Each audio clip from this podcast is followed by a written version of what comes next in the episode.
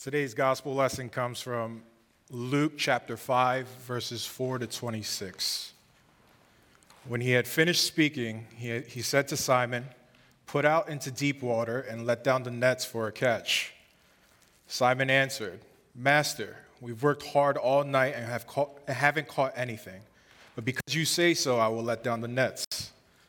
When they had done so, they caught such a large number of fish that their net, nets began to break.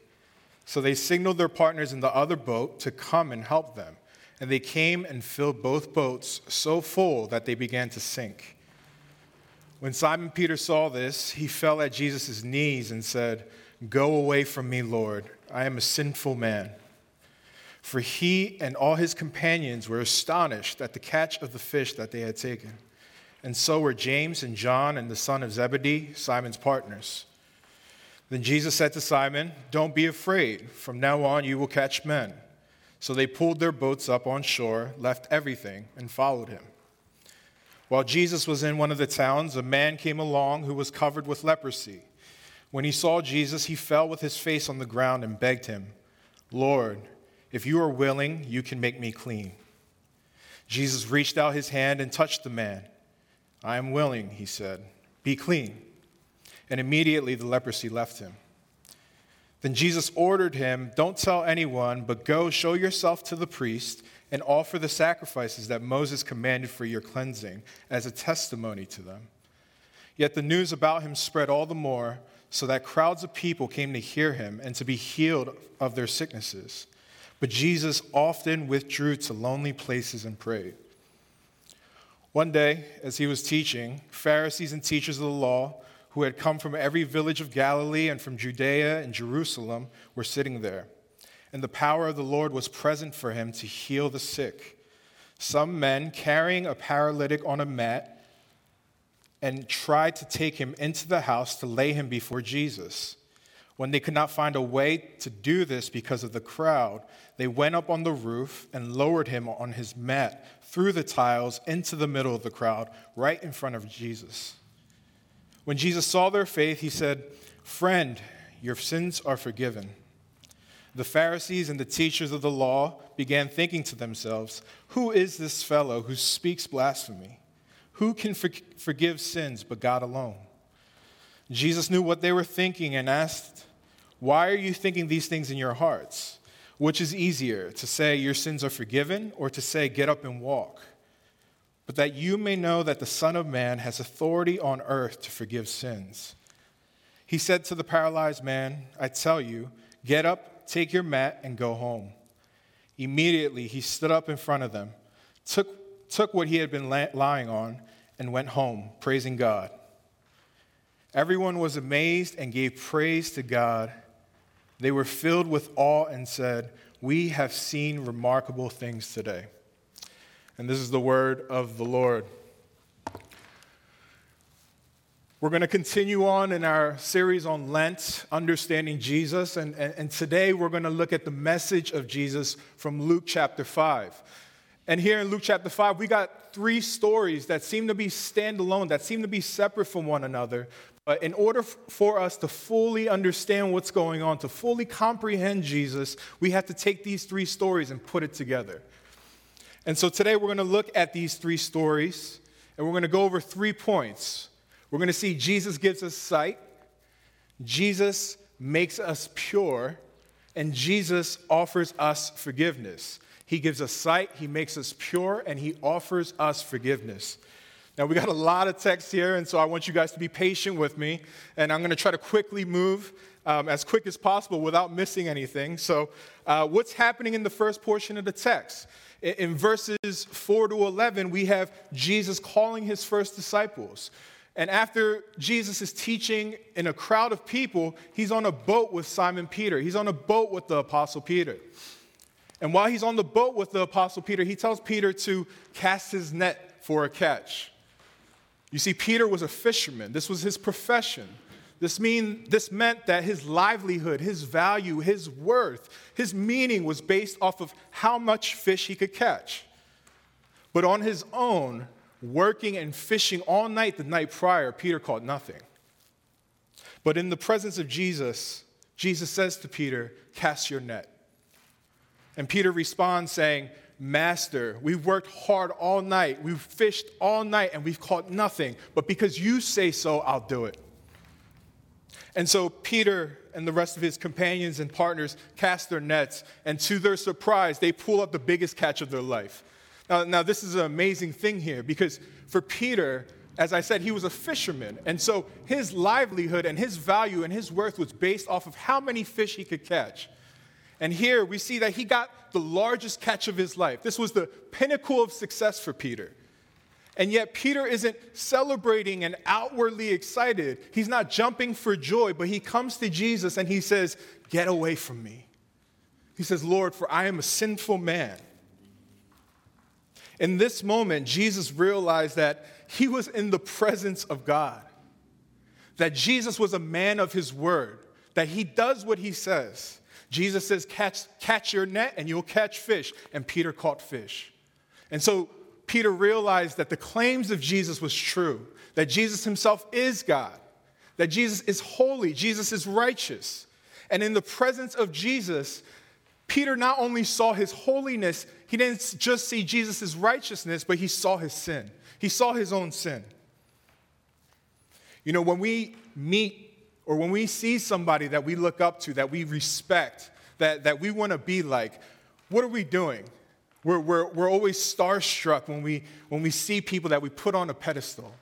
And essentially, what we do is we take a magnifying glass and we, we look and inspect that person and we highlight and magnify all their good qualities, all their talents, all their gifts, all their abilities.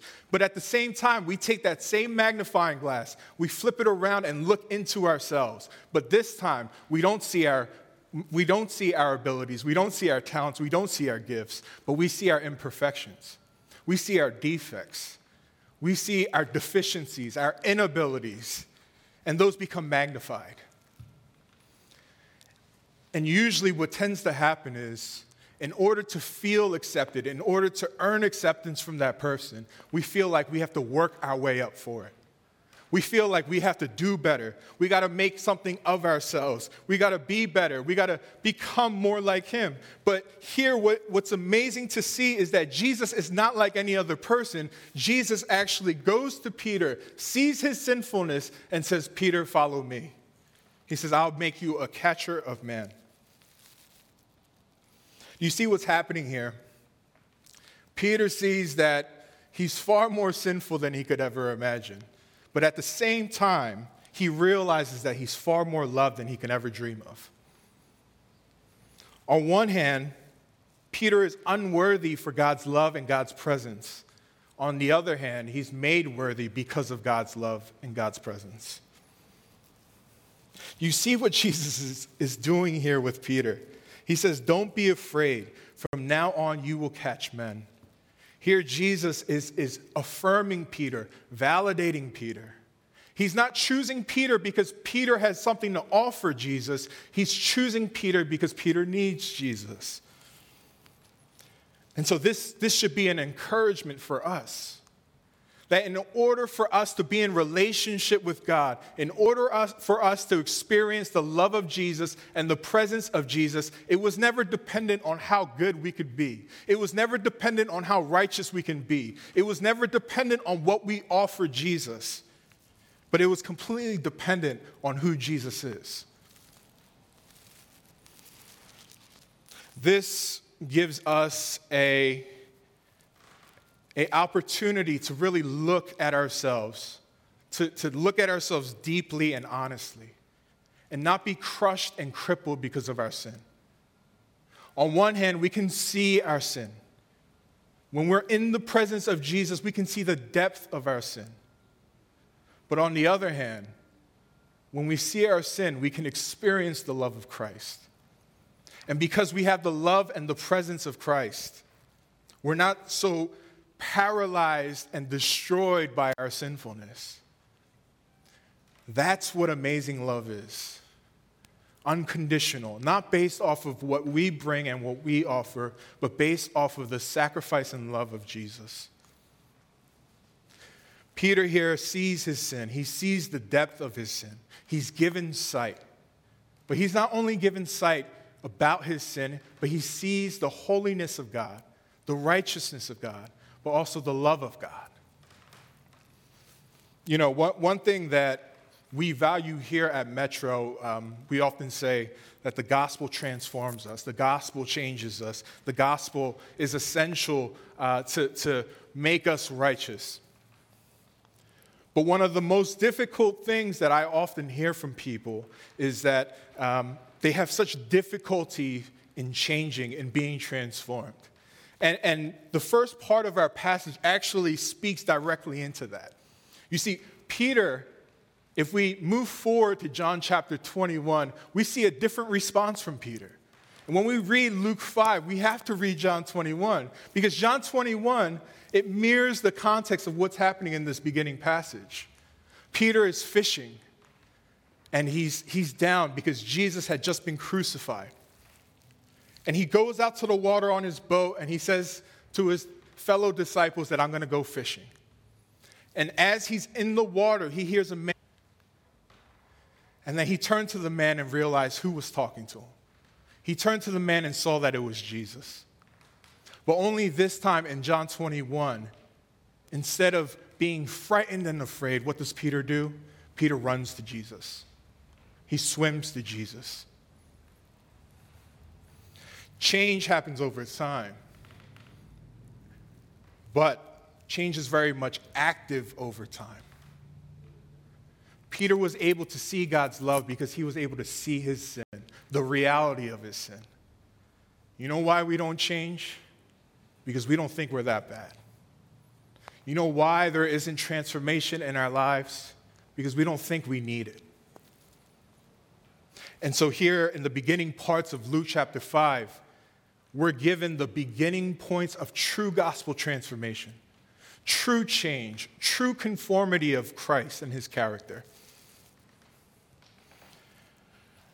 Now, the conclusion of this first story, what do we see? We see Peter and the disciples, they leave everything behind and then they follow Jesus. Now, oftentimes I hear people interpret this part of the text and say, Well, I'm going to quit my job, I'm going to quit my career, I'm going to quit my vocation, and I'm going to live my life for Jesus. And I, am going to, I'm going to become a minister or a preacher or work in some sort of Christian vocation. Um, but that's not really what the text is saying here. The, the text is saying that Peter was given sight in the reality of who he is and who Jesus is. And because he's been given that sight, he's then able to prioritize the things that's given to him in a correct manner. And so that means that your career, your job, your vocation, the very thing that you find your identity, value, and worth in, you're able to prioritize it in the way that God has called you to prioritize it. Not above Jesus, but below him. The text is telling us that Jesus has to rule over and be king over all things in our lives. And Jesus gives us the sight to not only see our sin, but to see his holiness, his presence, and love. And then we're able then to have the, les- the, le- the lenses to interpret the things in our lives in a correct manner. But Jesus doesn't just leave us there. He doesn't just give us sight and, and show us our sinfulness, uh, but He makes us pure. And, and, this leads us to our second point uh, Jesus makes us pure. And the story in Luke chapter 5 transitions into uh, the story of the leper. And so uh, Jesus doesn't just give us sight to be able to see our sin, to be able to see our sinfulness um, and his holiness and his love, but he does something about it. He gives us the power and ability to change. He, he, he, he gets into the messiness of our lives and doesn't just leave us where we are. On one hand, He accepts us, on the other hand, He changes us. And so let's take a look at what's happening in verses 12 and 16. We have a leper, we have a man who is covered in leprosy. And, and that, that word covered is giving a more fuller and clear description of what this man was experiencing. He was, he was covered with this skin disease from head to toe, and the leper was, was hopeless. He, he, he had no hope. We have to understand the idea of leprosy here in this text is not the same understanding that we have today uh, about what leprosy is. Uh, leprosy and, and skin diseases uh, can be treatable, they're curable in our, in our society today. But here in the Bible, all throughout the Bible, lepers were labeled as outcasts. They were labeled as second class citizens. They were labeled as incurable. They weren't fixable. They had no hope. And they were cast out of cities and cast out of towns, away from society, away from people. And this, this leper pretty much breaks the law by entering into the city where Jesus was to come and possibly get healing. And so the leper falls down to his face and he begs Jesus, If you are willing, will you heal me? And here we see in this story that Jesus actually does two incredible things. On one hand, Jesus does provide the physical needs of the leper. He does heal the leper, but at the same time, he does something far more than just that. He, he provides the needs of his spiritual self, his emotional self. He provides for his relational needs. We see that because Jesus reaches out and he touches the leper. And he says, Be clean, and then the leper is made clean. On one hand, Jesus touches the leper because the leper never experienced a touch, a simple touch.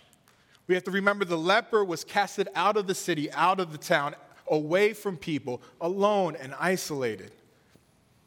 And Jesus, in that moment, was repairing his emotional and relational need of intimacy. And yet, when the rest of the world and society pushed the leper out, Jesus brought him in. You know, I'm thankful that we have a God in Jesus who doesn't stay six feet apart from us, who doesn't stay distant from us, but he gets in real close. And he doesn't whisper sweet nothings to us, but he declares his word for our healing. He gets into the mess, he gets into the dirtiness of our lives. He doesn't cast us out and leave us out, but he brings us in. Here in the story, Jesus is transcending all societal and cultural norms by even getting close to the leper. But in order for us to fully grasp what's really happening here, we, we have to look back in the Old Testament. Uh, I had mentioned that lepers were considered outcasts, they, they were considered highly contagious and incurable. And so, all throughout the Old Testament, uh, Israel, God's people, were given the command that anybody who, who had leprosy was, was casted out of the town. But in Leviticus 14, where we're given God's sanctions, God's oaths, and his laws, um, we're given also a specific, detailed instruction of how to cleanse a leper. And it's an entire chapter with, with detailed and specific specific instructions on what to do as far as cleansing a leper, and, and only a priest was able to do the work of this. Uh, but after the work would, after the work was done and the priest would tirelessly um, clean the leper, at the end of his cleansing, the leper is commanded to go back into God's tabernacle, God's temple, God's presence, and offer a sacrifice to him. And he was specifically given instructions to offer an unblemished male lamb. Do you see that? Jesus was that unblemished lamb that offered himself as a sacrifice for our cleansing. The leper was covered and full of disease. He was casted out from society, and Jesus brought him in and the leprosy caused him to be alone and isolated, away from people, away from community, away from any contact. He had no relationships, he had no intimacy, he had no sense of value or worth. He was a social outcast. He was economically broken because he couldn't be in the town, he couldn't work. And so he had to rely on the giving of others. He wasn't able to even take care of himself. He was treated as a second class citizen. The leper was yearning for intimacy, but Jesus gave him intimacy and he also cured him of the very thing that separated him from others. Where do you look to find intimacy in your life? We can look at the many people, our friends, our relationships, our families, our husbands, our wives, our children. Wherever we look, we are always discontent. Here in this text, we're seeing that Jesus is the only one that can give us true intimacy. Jesus is the only one that can give us true content. Jesus is the only one that can meet our needs, our physical and our inward ones. So, how does he do it? How does Jesus make us clean? It leads us to our third point. Jesus offers us forgiveness. How does he offer us forgiveness? How does he make us clean? In verses 17 to 26, we, what do we see here? We see that Jesus has the power and authority to, to raise a paralytic and, and heal him, but he also forgives the sins of the paralytic. Now, this story is, is just like how the Pharisees interpret it. Sometimes it can get lost. You see a paralytic coming to Jesus, so you see his physical and outward needs that, are, that need to be met, his physical and outward healing. And yet, Jesus, the first thing Jesus says to the paralytic is what? Friend, I forgive you of your sins. As Jesus was, was teaching in front of religious leaders, a group of people who came across Jesus from hearing the rumors about him, from hearing all his teachings or about his teachings, hearing about all his healing and the miracles he was doing, a group of religious leaders gathered around Jesus. Pharisees, teachers, and scribes from uh, villages from Judea, uh, Jerusalem, and Galilee all came to hear Jesus teach.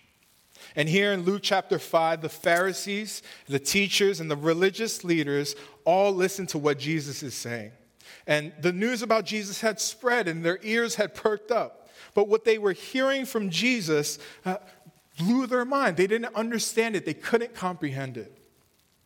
They question Jesus and they challenge his teaching. They say what he's saying is blasphemy. Only God can forgive sins. But what they didn't realize they were doing when they were questioning Jesus is that they were affirming who he is. They were right. Only God can forgive sins. Only God can forgive the sins of man.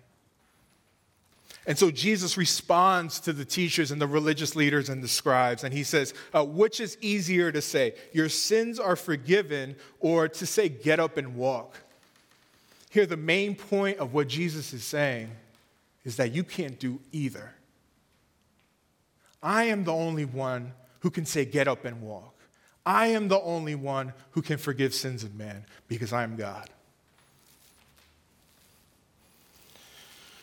They question and challenge Jesus, doubting who he is without realizing who he is. And after Jesus had asked him which is easier, he was saying, You can't do either. And so we have the paralytic with his friends, carrying him into the home that Jesus was at.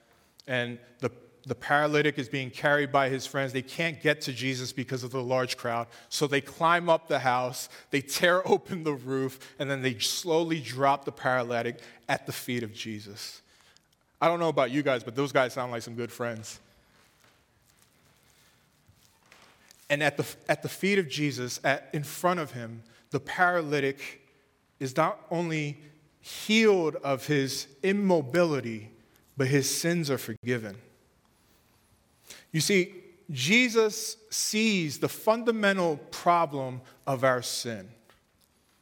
A lot of times we think that we need an outward circumstantial healing in our life, but deep down, Jesus knows that the most loving thing and, and caring thing that he can do for us is forgive us of our sins. That the chasm that exists between us and God, our Creator, exists because of our sin. And so He closes that gap. But how does He do that? Jesus forgives because there is a need for forgiveness. But He doesn't just tell us that our sins are forgiven, He does something about it. He dies on the cross. Jesus heals us and forgives us, doing the very thing that we were unable to do. He's made a way, He's kept His promise.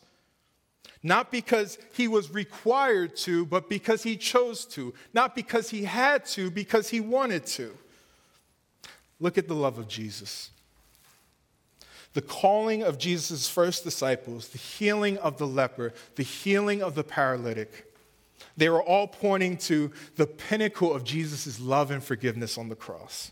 The accomplishment of Jesus, his salvation, his redemption, his forgiveness, is how he makes us pure. It's how he forgives us for our sins. It's seen at the cross. On the cross, Jesus paid for our forgiveness by offering up his life to be the true and ultimate sacrifice. Jesus, who was the only one who was sinless, the only one who was truly pure, the only one who was truly clean, Jesus, who had power and authority, Jesus, who was deeply intimate with the Father, lost his intimacy so that we can be intimate with God. So that you would be saved, so that you would be forgiven. On the cross, Jesus was paralyzed so that you could walk. On the cross, Jesus was covered in sin so that you would be clothed in his righteousness. Jesus died on the bloody cross by offering himself up as the ultimate sacrifice so that you would be made pure, so that you would be made clean. Do you see that? Friends, trust in the finished work of Christ. The Christian life isn't about us overcoming sin, it's about us being in union with the one who already did. And he did it for you. Briefly, um, some application that I, I, wanted to kind of share. Um, you know, when we feel paralyzed, when we feel powerless over our sin, when we feel like it's got a grip on us, so much so to the point that we feel like we can't even walk. Jesus not only heals our physical selves, but he, he changes the heart. And he touches that deep, dark spot that we thought would never be healed. That empty void that we feel that leads us to our paralyzation and He gives us the power to walk. That means if you're living in habitual sin, if you're constantly wondering why you can't change or how do I change, trust in the power of Jesus. Trust in the power of the gospel. Trust in the sufficient work of what He has done on the cross. When we feel covered by our sin, by our shame, by our guilt, trust in that He clothes us in our righteousness. This allows us to be confident in our own skin. We don't have to be so paralyzed and defeated by our past. We don't have to uh, be completely destroyed by the things that we've done and know that the cross and the work of Christ is completely sufficient for your cleanness, for your purity. Friends, I, you know, as I was looking as I was talking with friends this past week, and we, we are deeply moved by the different things happening in our country for the past year. We are deeply saddened and angry for the things that happened in Atlanta this past week. And we're able to grieve. We're able to vocalize our sadness, to vocalize our anger, because we have a God that listens. But not only that, we have a God who's just, who's the true judge, who's the righteous judge, who not only speaks out against injustice, but he acts on it. And because Jesus is our advocate who experienced the ultimate injustice, and he transcended social and cultural norms, then we are able to do the same. In Christ and Christ in us, we can stand up for justice. We can speak out against it while grieving and mourning for all that's been done. So, friends, will you trust in the finished work of Jesus, knowing that it's sufficient, knowing that it has power, and knowing that it has healing? Let's pray.